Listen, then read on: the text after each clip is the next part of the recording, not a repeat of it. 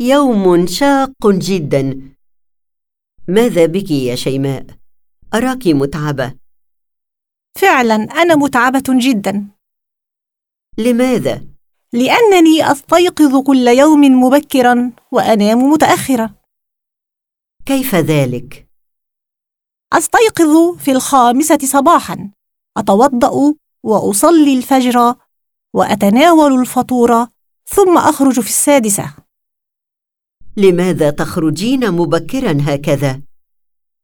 لأن العمل بعيد عن البيت والطريق يستغرق ساعة تقريبا كيف تذهبين الى العمل أذهب بالحافلة ومتى تعودين من العمل أعود في الثالثة بعد الظهر أتغدى وأساعد أمي في شغل البيت ثم أخرج مرة أخرى الى اين تذهبين أذهب إلى الدق لأدرس اللغة الإنجليزية